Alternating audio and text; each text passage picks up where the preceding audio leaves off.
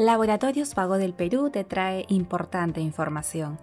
Esta vez hablaremos de mitos y verdades sobre el cuidado de la piel, a cargo del doctor Manuel Córdoba, dermatólogo.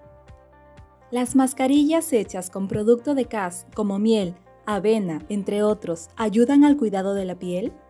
Por supuesto que ayudan. Estas mascarillas tienen muchos usos, ¿no? Muchos beneficios. Puede ser una acción esfoliante, actividad hidratante, reafirmante, mejoran la tonicidad de la piel y mejoran la luminosidad. Por tanto, tiene un gran efecto en la limpieza del rostro. Lo recomendable es hacerlo una vez por semana y con una duración de 20 minutos. Además, previene la obstrucción de los poros. Asimismo, eliminan células muertas, evitan o desaceleran el, el envejecimiento de la piel. ¿La pasta dental ayuda a desaparecer los granos? Eh, la pasta dental, bueno, dependiendo de su composición, ayuda a que sequen los granos, pero realmente no tratan el acné como tal. Además, los detergentes de la pasta pueden producir enrojecimiento e irritación y posteriormente habría que usar algún corticoide o una crema antiinflamatoria, ¿no? que no sería lo ideal. Sin embargo, hay algunas sustancias dentro de la pasta dental que, como el triclosan, por ejemplo, que tiene cierto efecto antibacteriano, pero puede irritar si se usa mucho y otros que contienen flúor y peróxido de hidrógeno, como es la oxigenada, que pueden traer problemas a largo plazo. ¿Lavarse seguido la cabeza con shampoo hace que se caiga el cabello? Se recomienda usarlo, lavarse el cabello cada dos días, en promedio. Los pelos que se caen son los cabellos viejos. Recordemos que los cabellos tienen su tiempo de vida.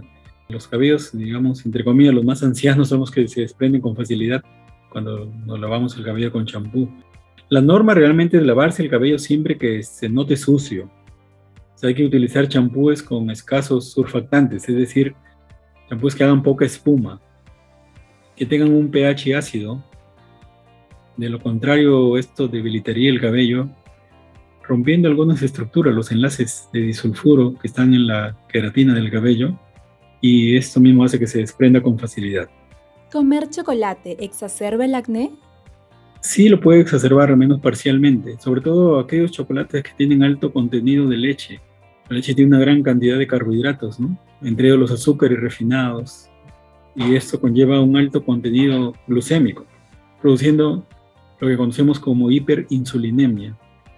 Esto a su vez estimula pues, la secreción de andrógenos, que son las hormonas que estimulan la secreción de estas hormonas y por ende causa un aumento de la secreción del sebo, por lo tanto la formación de acné.